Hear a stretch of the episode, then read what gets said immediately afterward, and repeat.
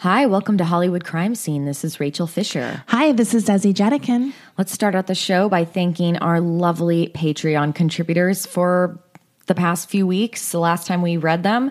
Caitlin, Diane, Brian, Acacia, RLT, Kaylee, Justine, Paige, Isabel, Bronte, Izzy, Brittany, Alicia, Kristen, Chelsea, Davia, Emily, Karen, Jody, Lauren, Melody, Hope, Michael, Shayla, Laura, Margie, Emma, Hylea, Chris, Zach, Craig, and Erica. Thanks, guys. Thank you guys. They donated over at patreon.com slash Hollywood crime scene, where there is a ton of bonus content. There's a out there. hundred episodes now.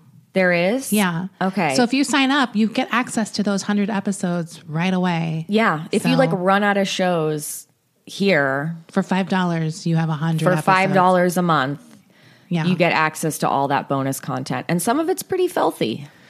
some of it. Some it's probably more filthy because it's not usually crime, like Yeah. serious crime. So we can be filthier. some of it's uh, like- downright disgusting, Yeah. I would say. yeah, definitely. if you're interested in that kind of thing.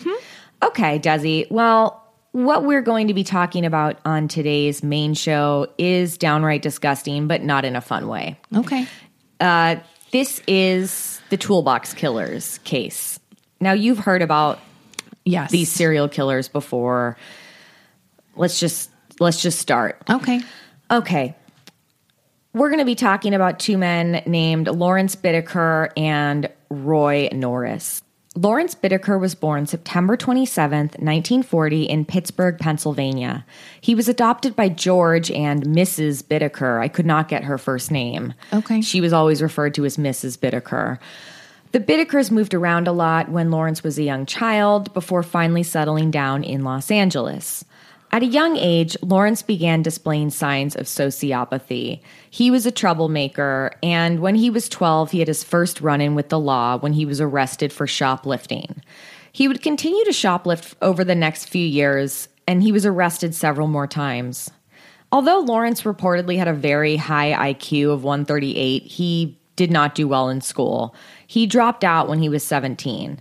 At the same time, he was arrested again for stealing a car. Now, during the theft, he was involved in a hit and run, and also he evaded the police. So he was sent to juvenile hall where he would remain until he was 19. Just a few days after he was released on parole, Lawrence was arrested in Louisiana for transporting a stolen vehicle across state lines. He was sentenced to 18 months in prison in Oklahoma. He was not a model prisoner, and he was eventually sent to a psych hospital. Now, Lawrence got out early, but he would be arrested again in December 1960 for robbery. He was sentenced for 1 to 15 years. While he was incarcerated, he underwent psychological evaluation. At the time, he was deemed impulsive and manipulative. He was also said to be paranoid and borderline psychotic. He was released that time in 1963. But Lawrence could not stay out of trouble with the law. Two months again after his release, he was arrested again for another robbery. This cycle of being released, then sent back to prison, would just continue for several years. I mean, He's this so irritating already. in the mid 70s, Lawrence attempted to steal a steak from a grocery store by putting it down his pants. Classic crime. It is a classic crime because we've definitely talked about individuals who've done that On, like, a bonus on a episode. bonus Yeah. episode, like Yeah. uh, a Florida crime or something. Yeah. which isn't the worst. Well, they were we- stealing shrimp, right? There was a guy we talked about recently who stole. Oh, that was on la- like the last minisode we did, the Yeah. Shrimp Bandit. right. Oh, right. The If shrimp bandit. which I mean, is that the worst crime in the world? No, there's much worse crimes. But with La- Lawrence, it's obviously a pattern. He's just a career criminal. he's just doing. He's not like He does whatever he wants. he's not doing this because he's hungry. He's doing this because he wants to do whatever he wants. yeah. So he has the steak down his pants. He's at the grocery store, but outside the store, he was immediately met with a security guard who confronted him. Lawrence stabbed the man in the chest. Whoa. Yeah. He was charged then with attempted murder and with shoplifting. I feel like the shoplifting isn't really the point Seriously. at that at They're that just throwing anything on. Yeah. They're like, well, he was also had a steak down Yeah. his pants. He ended up being convicted of assault with a deadly weapon, and he was sent to California Men's Colony Prison. It was here that he met a man named Roy Norris. Roy Norris was born February 5th, 1948, in Greeley, Colorado. Roy's home life was considerably worse than Lawrence's growing up. His mother was a drug addict, and both of his parents were abusive and neglectful. Neither his mother nor his father wanted children, and they made sure that Roy and his sister knew that. He spent a lot of time in foster homes as a child, and those homes that he was sent to were not good. Roy would later claim that he was sexually abused at one of the foster homes. When he was 16, Roy attempted suicide after getting into a fight with his father.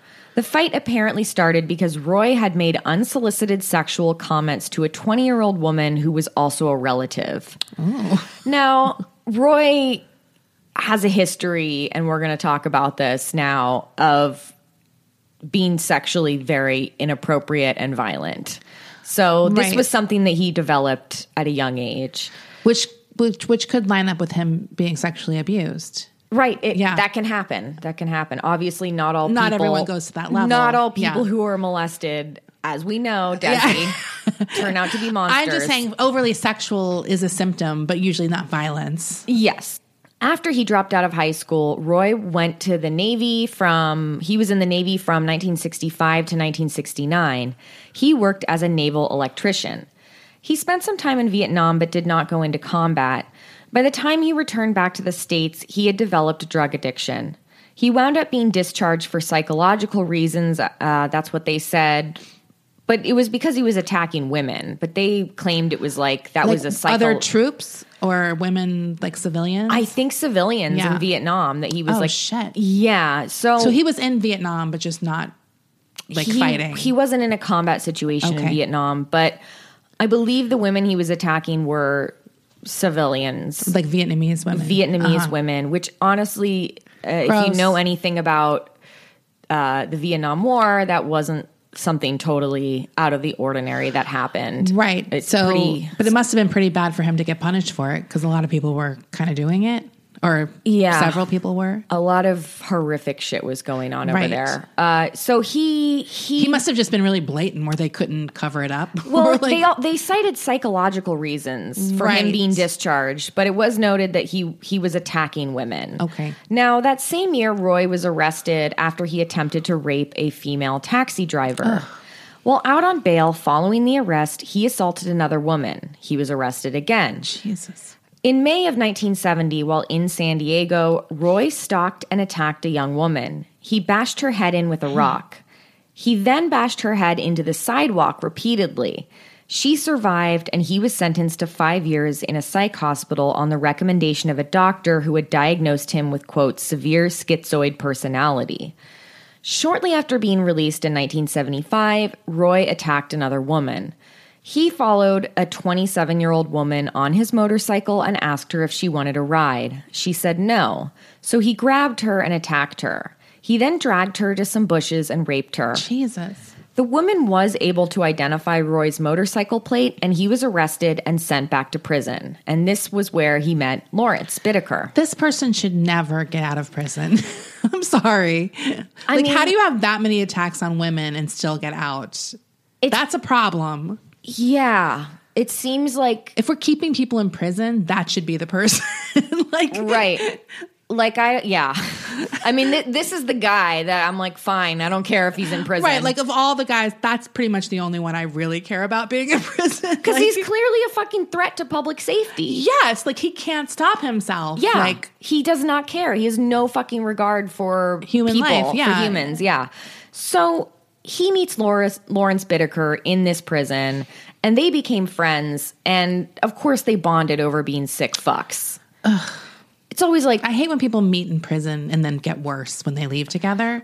It's always just so awful to me, you know? Because certain people definitely, I think, make them make each other worse. Like we've had this before with sort of partners. yeah, where they meet. They find each other and it like brings out the worst. They, yeah, they find someone else who has some really sick, fucked up fantasies, and then they're like, "Oh, well, if he's into it, it's okay, it's cool, and we're gonna do some gross shit together on the outside." Although he seems like he would have done it maybe anyway.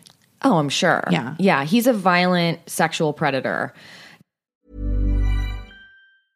A lot can happen in three years, like a chatbot may be your new best friend. But what won't change? Needing health insurance. United Healthcare Tri Term Medical Plans, underwritten by Golden Rule Insurance Company, offer flexible, budget friendly coverage that lasts nearly three years in some states. Learn more at uhone.com.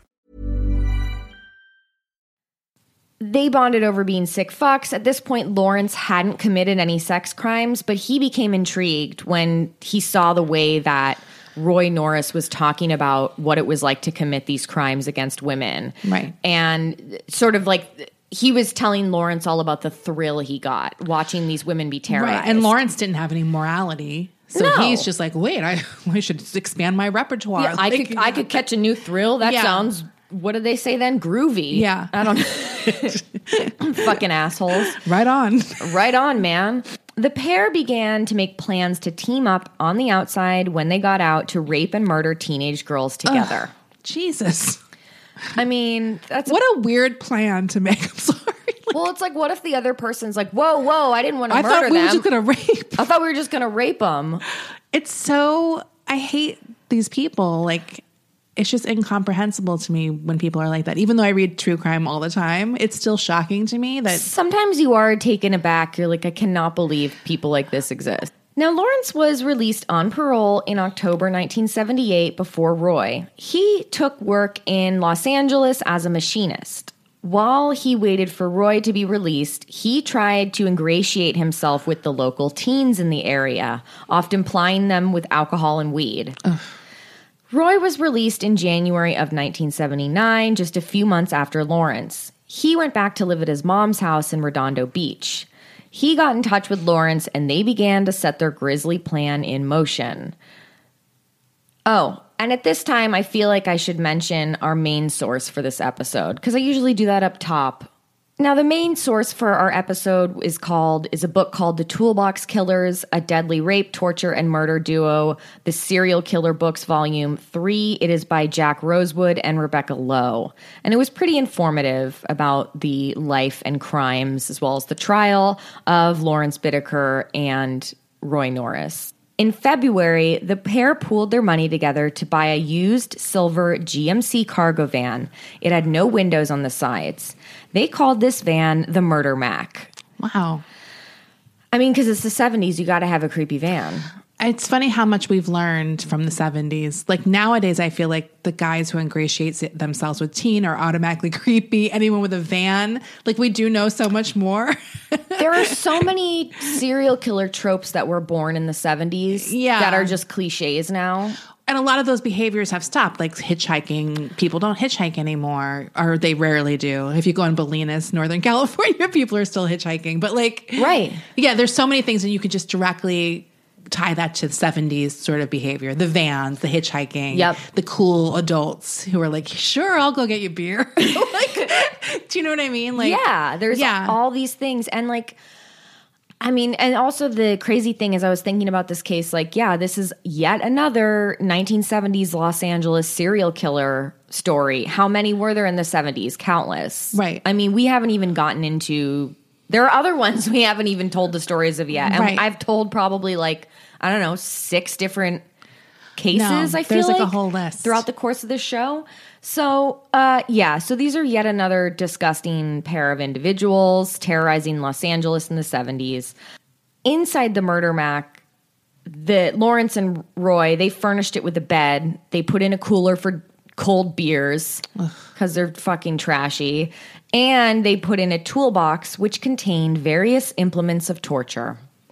Over the next few months, Lawrence and Roy did several test runs of their plan.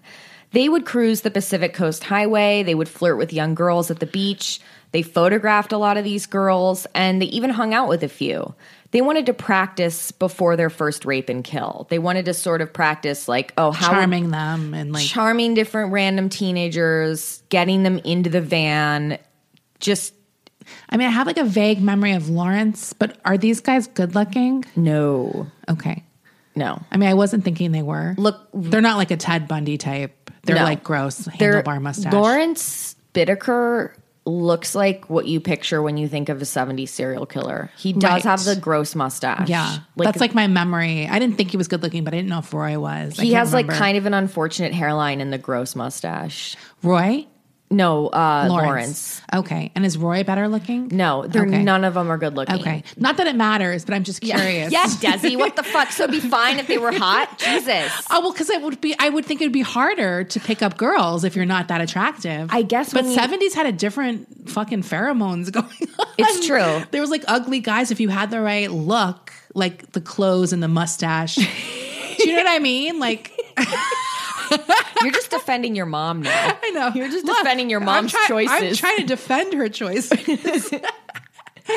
now, uh, they discuss, they they decided uh, that their kill and body disposal, disposal spot would be on a remote road in the San Gabriel Mountains, which is quite further away from Pacific Coast Highway, South Bay, and the South Bay area where they were cruising girls.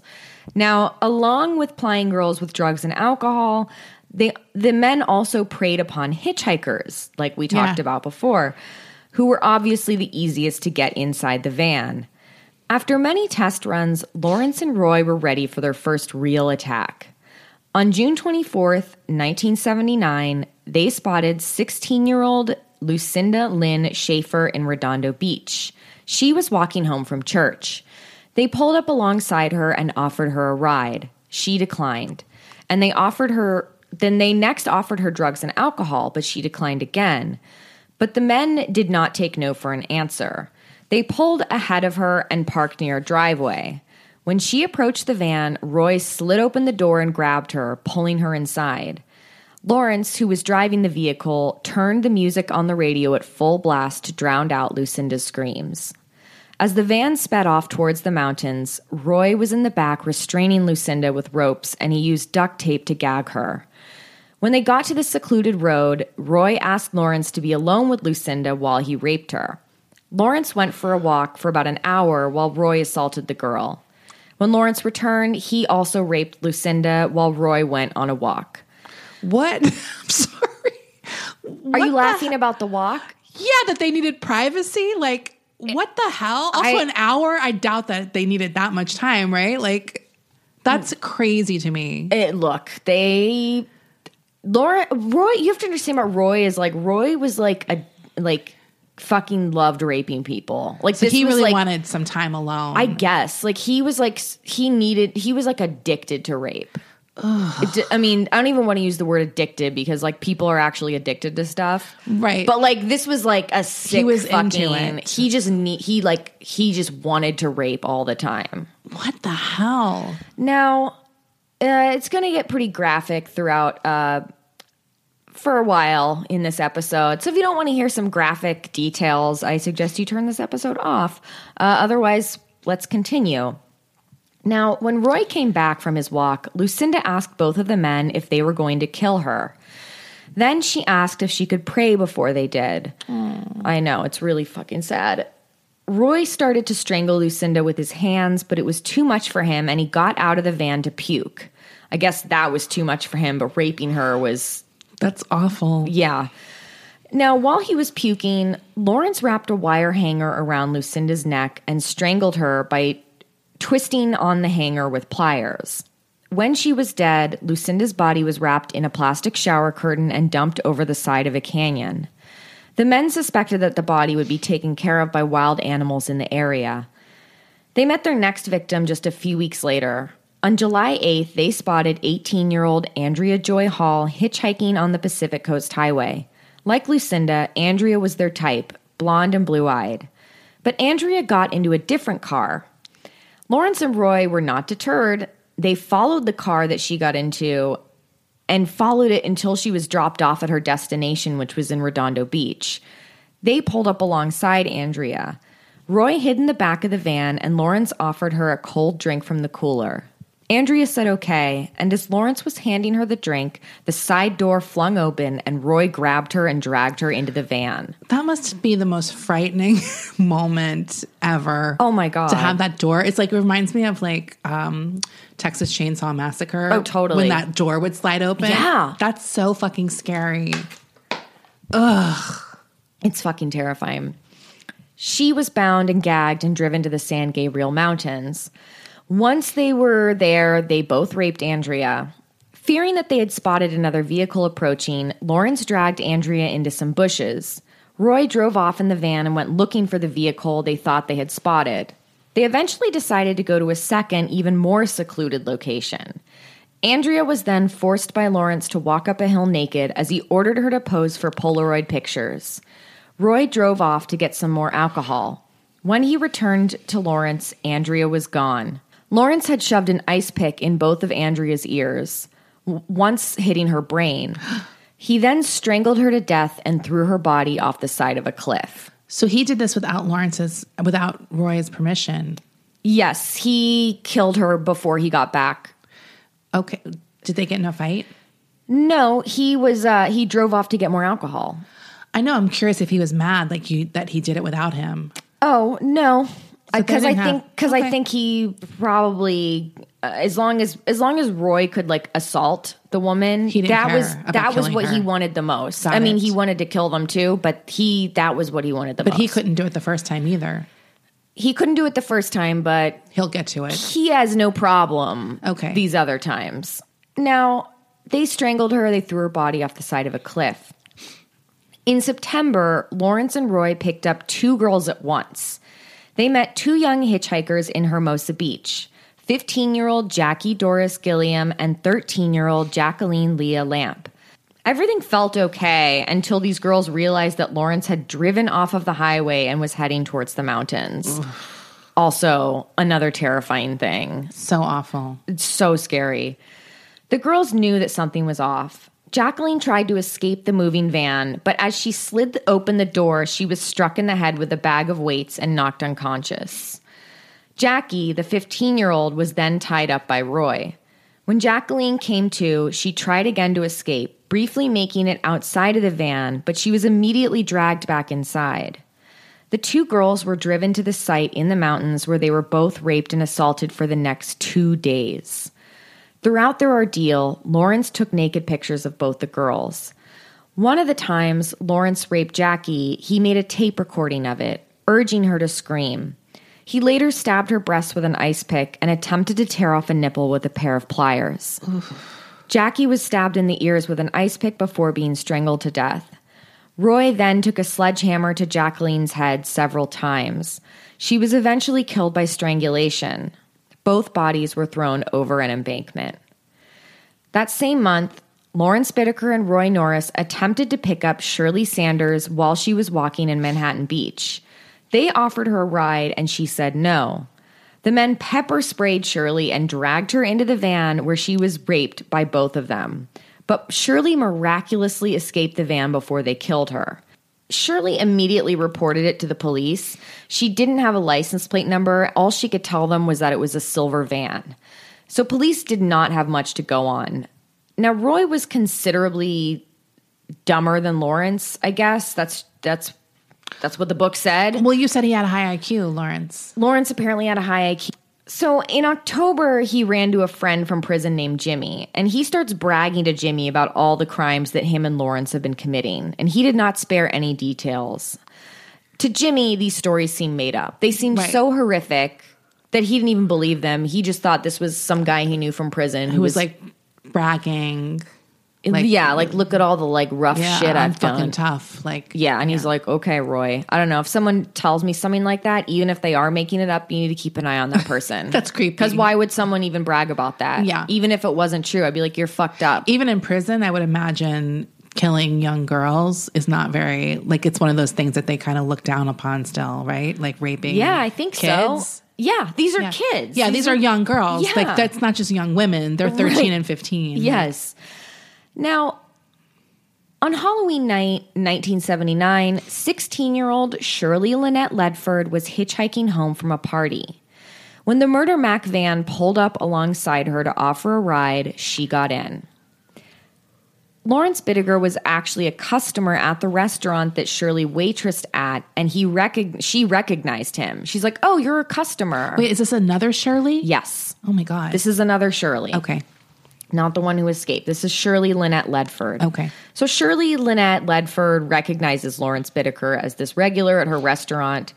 Uh, as the van headed off, Roy pointed a knife at Shirley. He tied her up as they drove. At one point, the men switched places, with Lawrence in the back of the van this time as Roy drove. It was then that the torture began. Lawrence enacted a number of horrific things on Shirley, including rape and sodomy, as well as vicious beatings with both fists as well as a hammer. She was then killed by strangulation from a coat hanger, the same method that had been used on the first victim. Shirley's body was dumped on the front lawn of someone's home in Sunland. the body was discovered by a jogger the next morning. The media released the details of the horrific injuries inflicted upon Shirley Ledford. This sounded familiar to Roy's prison pal, Jimmy. Oh. So he oh. read read about this. and he's like, oh, that's what he was bragging about. Right. Those Yeah. are the same kinds of injuries that Roy was bragging about inflicting on Yeah. this other young teenage girl or other young teenage girls. So he hired a lawyer and he went to the police. Though detectives were wary at first of taking the word of a convict, they realized that there might be truth to this when Jimmy told them that Lawrence and Roy had been driving around in a silver van. Ooh. This, of course, matched the description of the vehicle used to kidnap Shirley Sanders, the victim who got away. Shirley Sanders, who was back at home in Oregon, was visited by detectives where she identified Lawrence Bittaker and Roy Norris as her attackers from a stack of photographs. The case was then taken to Deputy DA Steve Kay, the attorney who had prosecuted Roy Norris in the past for a rape case. Oh. So he knew this guy already. Surveillance was then placed on both Lawrence and Roy to build the case. And in November, Roy was caught se- selling weed and he was taken into custody for violating his parole. Lawrence was arrested too. Both men were charged with the rape and kidnapping of Shirley Sanders, so the girl who got away. Right. That's what they're charged with right now. Once he was in custody, Roy broke down and started talking. But he placed the majority of the blame on Lawrence Bittaker, saying that he was the ringleader and that this was all, he was afraid of Lawrence and he just did what he told him. Total bullshit. A search of the men's homes produced a mountain of evidence, including 500 photographs of teenage girls, which included photos that they had taken at a high school. Among the photos were pictures of two of their victims, Andrea Hall and Jackie Gilliam. At Roy's home, police found a bracelet belonging to Shirley Ledford. Inside the van, they discovered jewelry belonging to the victims, as well as the murder and assault weapons. There was also a book about finding police radio frequencies. Police also found an audio tape of Shirley Ledford being murdered. the voice on the tape was positively identified by her own mother. Now, this tape is 17 minutes long. It's of her being tortured and murdered. Uh, there is audio available of the tape out there. Uh, I I have not and refuse to listen to it. I have read the transcript of the tape, which is included in the book, and it's that was enough for me. Yeah. I don't need to hear that audio. Millions of people have lost weight with personalized plans from Noom, like Evan, who can't stand salads and still lost 50 pounds. Salads, generally, for most people, are the easy button, right? For me, that wasn't an option. I never really was a salad guy. That's just not who I am. But Noom worked for me. Get your personalized plan today at Noom.com. Real Noom user compensated to provide their story. In four weeks, the typical Noom user can expect to lose one to two pounds per week. Individual results may vary. I'm the queen of starting a free trial offer and forgetting to cancel it, oftentimes being charged for months for something I'm not even using. If I asked you how many subscriptions you have, would you be able to list all of them and how much you're paying? If you would have asked me this question before I started using Rocket Money, I would have said yes, but let me tell you, I would have been so wrong. I can't believe how many I had and all the money I was wasting. With Rocket Money, I can see all of my subscriptions in one place, and if I see something I don't want, I can cancel it with a tap. I never have to get on the phone with customer service. They'll even try to get you a refund for the last couple of months of wasted money and negotiate to lower your bills for you by up to 20%. All you have to do is take a picture of your bill, and Rocket Money takes care of the rest. Rocket Money is a personal finance app that finds and cancels your unwanted subscriptions, monitors your spending, and helps lower your bills. Rocket Money has over 5 million users and has helped save its members an average of $720 a year with over 500 million in canceled subscriptions. It's definitely saved me money and now I can use that money to waste on things I do want. So stop wasting money on things you don't use. Cancel your unwanted subscriptions by going to rocketmoney.com slash Hollywood crime scene. That's rocketmoney.com slash Hollywood crime scene. Roy Norris aided police in the search for the bodies. Though some of the bodies could not be found, they did locate the remains of Jacqueline Leah Lamp and Jackie Gilliam. Jackie's skull still had an ice pick stuck in it. Oh my God. Roy Norris took a plea deal, but Lawrence Bittaker refused to admit guilt. Roy took the deal with no, of no death penalty, but life imprisonment without the possibility of parole in exchange to testify against Lawrence. And in March of 1980, Roy pled guilty to four counts of first degree murder, one count of second degree murder, one count robbery, and two counts of rape. The Roy showed no signs of remorse for what he had done. He continued to insist that this was all Lawrence's idea. Lawrence Bittaker's trial began January 19, 1981, and this trial was packed with spectators at the South Bay Courthouse in Torrance as Roy testified against his partner. The 17 minute audio tape recording of Shirley Ledford's torture and murder was played at the trial. The horrific audio left two female jurors in tears, and a lot of spectators left the courtroom. That's how bad it was. Yeah. Prosecutor Steve Kay burst into tears as he told the press, quote, Everyone who has ever heard that tape has had it affect their lives. A 22 year old jail, jailhouse informant named Lloyd Douglas testified against Lawrence. He had previously testified against the against freeway killer William Bonin in exchange for a reduced sentence. During the summer of 1980, following Lawrence and Roy's arrests, Lloyd spent time in protective custody with Lawrence Bittaker. Lloyd said that he was not testifying against Lawrence in exchange for a lighter sentence, but because of the horrific nature of the crimes carried out by the toolbox killers. While locked up together, the two became close, and Lawrence Bittaker spilled the details about the rape and torture and the murder that he had committed with Roy Norris. When Lawrence Bittaker took the stand in his own defense, he showed the first signs of emotion during the entire trial. He actually cried on the stand, but he did deny the crimes. He stated that actually Andrea Hall, one of his victims, had offered to have sex with him for $200. He claimed that the other victims had also offered to have sex with him and to pose for photographs for money. The trial was described by Deputy District Attorney Ramsey Randolph as, quote, three weeks of hell.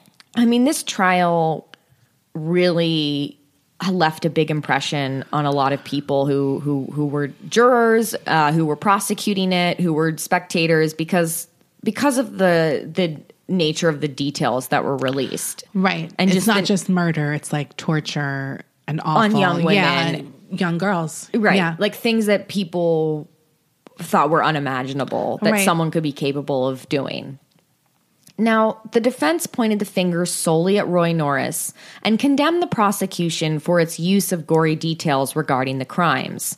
The defense also noted that Lawrence Bittaker had no violent criminal history and that all of his previous arrests had been for robbery. But in the end, the jury returned a guilty verdict on five counts of first degree murder, five counts of kidnapping, nine of rape, two counts of forcible oral copulation, one count conspiracy to commit first degree murders, and three counts of unlawful possession of a firearm. Lawrence Bittaker was sentenced to death. The judge also handed down an alternative sentence of 199 years and four months. Lawrence appealed his con- convictions, his conviction, and it was denied. Lawrence also filed numerous lawsuits against the prison, and by the mid 90s, he had filed 40 different suits. Now, like for prisoners, like rights, his rights were being violated, or that's what he said, but look, there's a lot to criticize prisons over. These were not done in the in in service of uh, prisoners' rights. This was done for Lawrence rights, or for his fucking to troll right the whole system. That's how he's interested. That's how he's like sort of yeah. you know enjoying his time in prison. he likes being an agitator. This is how he, he was. This is how he's filling his time is Yeah. just filing suits.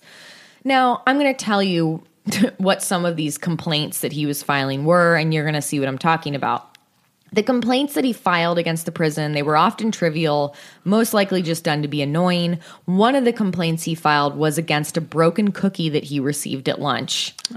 He said that this was cruel and unusual punishment to get this broken cookie. What a fucking asshole. Yeah. He also claimed that the prison violated his rights to proper nutrition because he had a soggy sandwich. I hate this guy. He's honestly the worst. Like he's So just like he can't even get any. It's like you can't.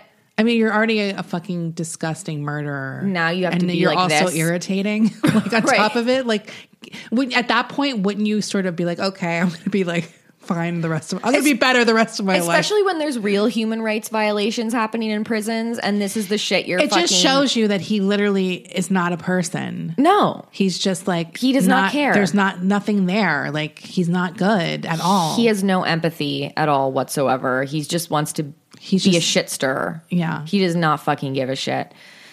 Now, of course, these suits were thrown out. There was also this led to like newspaper articles being written back in uh, the 90s like are prisoners abusing the you know Well, that's what I was just going to say. There are legitimate things people should be suing over, and now it makes people think, oh, they're all just fucking assholes. You know what I mean? Exactly. nothing better to do. Exactly, because now we have these articles coming out at this time that are like questioning the validity of prisoners' complaints, which there are real valid complaints Right. that should be addressed. Yeah. These are obviously not and he's mucking up the system. Totally. Okay. Now, in 1987, lead detective on the case, Paul Bynum, committed suicide by gunshot wound to the oh head. God. At the time, he was working as a PI for the defense in the McMartin preschool molestation case. Oh. Which I'm sure we'll do. Oh, at we're some doing an point. episode. Yeah, I'm well, you're gonna do it. Yeah, you're gonna do that case. It- don't worry, it's nothing to laugh about. But we're laughing because Desi's excited to do the case. I like satanic panic stuff. Oh yeah, That's like one of my passions. Totally. Now, he shot himself right before he was set to testify. Really? Yes. In the McMartin In the McMartin. Oh, wow. This is 1987. Now, in his 10 page suicide note, he wrote about being haunted by the toolbox killer murders. Prosecutor Steve Kay remained traumatized for years by the case, specifically the audio recordings of the torture. He said, quote, I wish I could put it behind me. I remember for two years after the trial, I would wake up with reoccurring nightmares. I would hear the girls screaming and I would be rushing to try to help them. I would always get there too late. Kay, who helped prosecute Manson, yeah, I was going to say. I was. I was wondering if it was the same. same dude, he said that the toolbox killers were even worse than Manson. I mean, he was like so affected by this, even even more than Manson. This affected him It more. is a particularly gruesome and sadistic crime. yes, I mean, for sure. right. It's, gro- awful. It's awful. So now, as we've talked about on our mini episode on December 13th, which was just a few weeks ago, 2019, Lawrence Bittaker died while incarcerated of natural causes. Roy Norris is still alive. How old was Lawrence? I don't know, he was like 70 something. Uh-huh. And he, there was just natural causes. Just natural causes. Oh, okay. And then Roy Norris is still alive in prison. And he was like, he was up for parole in 2010, but of course they denied it. I mean, I think that the audio tape, the audio recording, is probably what separates it for the people who worked on the case. Yes. Because it's like even when I see a movie where someone hears their daughter on the phone oh, oh or something like Oh that, it's it's awful, and that's like just for a movie. It's not even real. Yeah. So to imagine hearing that a real person who died, just so fucking scary. Like part of me is like definitely like. Should I? No. I shouldn't. Like No. I, I go back and forth. Like that might be it for me. Like I don't know because it is one of those things. You're like, I'll think about that forever. right. If I listen, I don't want to hear it. there's I- no way. and there's no point if we can read the transcript. Yes. You don't need to hear it. and I the think. transcript was enough for me to kind of like well up with tears. Well, you know what it is. You, know, what, it it's going to sound like. Yeah, I, don't. mean, I don't need. Look, I have enough horrible shit floating around my brain. I don't need one more. well, I think that that's probably what separated it, though. Get, getting back to my point, because it's like that's very rare to be able to hear or Yeah. see a crime actually being committed, It probably made it feel very real, especially 17 minutes long. Yes. like you're seeing actually how much she went through and how long that is. Yes. Uh, exactly. and you know that every other girl went through the same or even possibly longer. Well, there were two girls that were held for two days. Right. So I just feel like that's like a very visceral experience probably for these guys who who work in crime and like you've said had been on big cases. Well, what's wild is I read also that the FBI, who they are in possession of the tapes, because there were multiple tapes, but they used that Shirley uh, Ledford tape to train FBI agents to be like hardened or whatever, or to Oh. to be prepared for like horrific having- shit. That be your job? Like you have to get hardened to that point? Oh, that's so awful. It's really awful. I honestly hate these guys. I hate them so much. Like, I mean, like, look, this was It's like an understatement, but Yeah. Um yeah, so that's the toolbox killers case. Isn't that fucked up? really fucked up. Yeah. But no, when when and I wanted to ask was when they were killing, no one knew that there was a killer on the loose. Like no one had connected those disappearances. Well, the, the crazy thing is is this was almost like a spree killing. Right, because I was wondering how fast it was. It was really from June of 1979 to uh, October 31st. so just a few months. It was just a few months. And the other thing is like this was 1979 Los Angeles. There were other serial killings going Right. on. Well, I know some of the freeway killers, they didn't even put it together right for a while. They didn't. But I was thinking with these girls, maybe because they were just teen girls, that they would have been like, hey, what's going on faster? Whereas the, um, who was the, I can't remember which one, William Bonin, he was kind of killing transients or whatever. Yeah. It was like harder for them to realize something was happening. Yeah. Or they didn't care about the victims. Right. Kind of thing. I But I guess this was so fast. It I wasn't think- that many people either. I think because it was so quick. Obviously, there was like a panic when you know people's daughters are going missing, but But four spread out over a few months, or five. Was it five? it was five victims. yeah, five total. over a few months isn't necessarily going to trigger anything right away. I think. Yeah, maybe. I don't know. I don't know. Maybe that is the case, but it is. It is. uh It is pretty horrific, and it is horrific to know that one of them's still fucking alive, and the other one was alive like a few weeks ago. I feel like I know the names, but I kind of always confuse them with the um the toy, box? killers. Oh, that guy's a sick fuck. dude. That I mean. That case is awful. That we'll case- probably never cover it, and maybe we will on a mysteries or a bone like a Patreon. But like, you should listen to the um The last last podcast. podcast. Did a good episode. They like read the transcripts. That was the first episode I ever listened to of last podcast on a left. Really? The first one. That's wild. I, be- guess because I listened to it way earlier than that episode came out, so I yeah, had heard other but ones. that was like 2014. really was that long Yes, ago? Desi. Okay. See, sometimes when I start listening to a new show, I'll go back to the beginning and I'll start listening. Like I think the first one I listened to that from them, another horrible crime was Leonard Lake. And Charles Ng? Yeah. Oh, yeah. That was my first ones I listened to. And I think it had just come out when I listened to it. And then I went back to the beginning and started just going The through. first last podcast I ever listened to was Toy Box Killer, and the reason I did is because I was on the treadmill with you one day, and you were like, "I just listened to the most fucked up shit," and I was like, "Ooh, what'd you listen to?" It was so fucked up with the dog. Oh, I can't. So you, if you are into hearing things that are really gruesome, they go into very great detail. Yes. and it's really horrible. Horrible, and you can kind of they lighten it a bit because Henry reads it his transcript, so it can Yeah. be kind of silly sometimes. But Right. you kind of need to have that, I think, because it is awful. It's awful. It's an awful crime. yeah, David Parker Ray. That's the Toy Box Killer. Right. He is a monster. I fucking I hate, hate him. him. I hate him. He's one of the worst. much. Yeah, One of the he's worst. one of the worst. Um. Okay. Is there anything we should, should we leave this on a? I mean, I know a happy note? Uh, yeah. Okay, well, you will have, I have some things to talk about on the mini this week. Yeah, I do too. The number one thing I'm talking about is you. Oh, the show. Okay, The you show. scare me. Yeah. Okay. You, Rachel, you fucking bitch. I'm taking you down. Oh, wait, forget I told you this because I want it to be a surprise.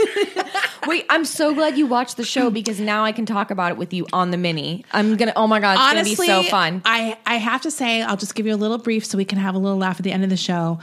I started watching the original season and I couldn't get past the first episode because I was like, I can't stand this bitch back or whatever. She's the worst. I just was like, I can't watch this. Like, No. he's, I, I don't, I don't, I whatever. And then I kept seeing people talk about it and I was like, just kind of like this w- past week, you know, it's after the holidays. You're just like, I don't know what to do with my life. Yeah. I was just like falling asleep, and I was like, maybe I'll start watching you while I'm falling asleep. Then I was up till like 3 a.m. Binge watching. That's and I was like, this is the worst piece of shit I've ever seen. Then I got to season two, and I was like, I can't believe how bad. Like the LA, I had seen people joking about the LA stuff. Then when I saw it, I was like, okay. Like It's genu- I feel like someone Googled stupid LA things and just peppered this. Like, okay, we'll talk about it on the mini. It's genuinely one of the worst written shows I've ever witnessed in my life, yet it's riveting. It's riveting and it's so awful. It's so awful. Binge watch it before Thursday or Friday, whenever the episode comes out. Yes. If you want to know what we're talking about, we won't spend the whole episode talking about it, but it'll be our little uh, viewing section for sure. For sure. You'll enjoy it. yeah, you will you will enjoy it. You will. You will. And we have we have so much residual food stuff to talk about on this week's mini soap. a lot. So it'll be a good episode, I think. And then we have some fun bonus episodes coming out this next week. So be sure to find those at patreon.com slash Hollywood Crime Scene. Right. Okay. Bye. Bye. When you need mealtime inspiration, it's worth shopping Kroger, where you'll find over 30,000 mouthwatering choices that excite your inner foodie. And no matter what tasty choice you make, you'll enjoy our everyday low prices, plus extra ways to save, like digital coupons worth over $600 each week. You can also save up to $1 off per gallon at the pump with fuel points. More savings and more inspiring flavors make shopping Kroger worth it every time. Kroger, fresh for everyone. Fuel restrictions apply.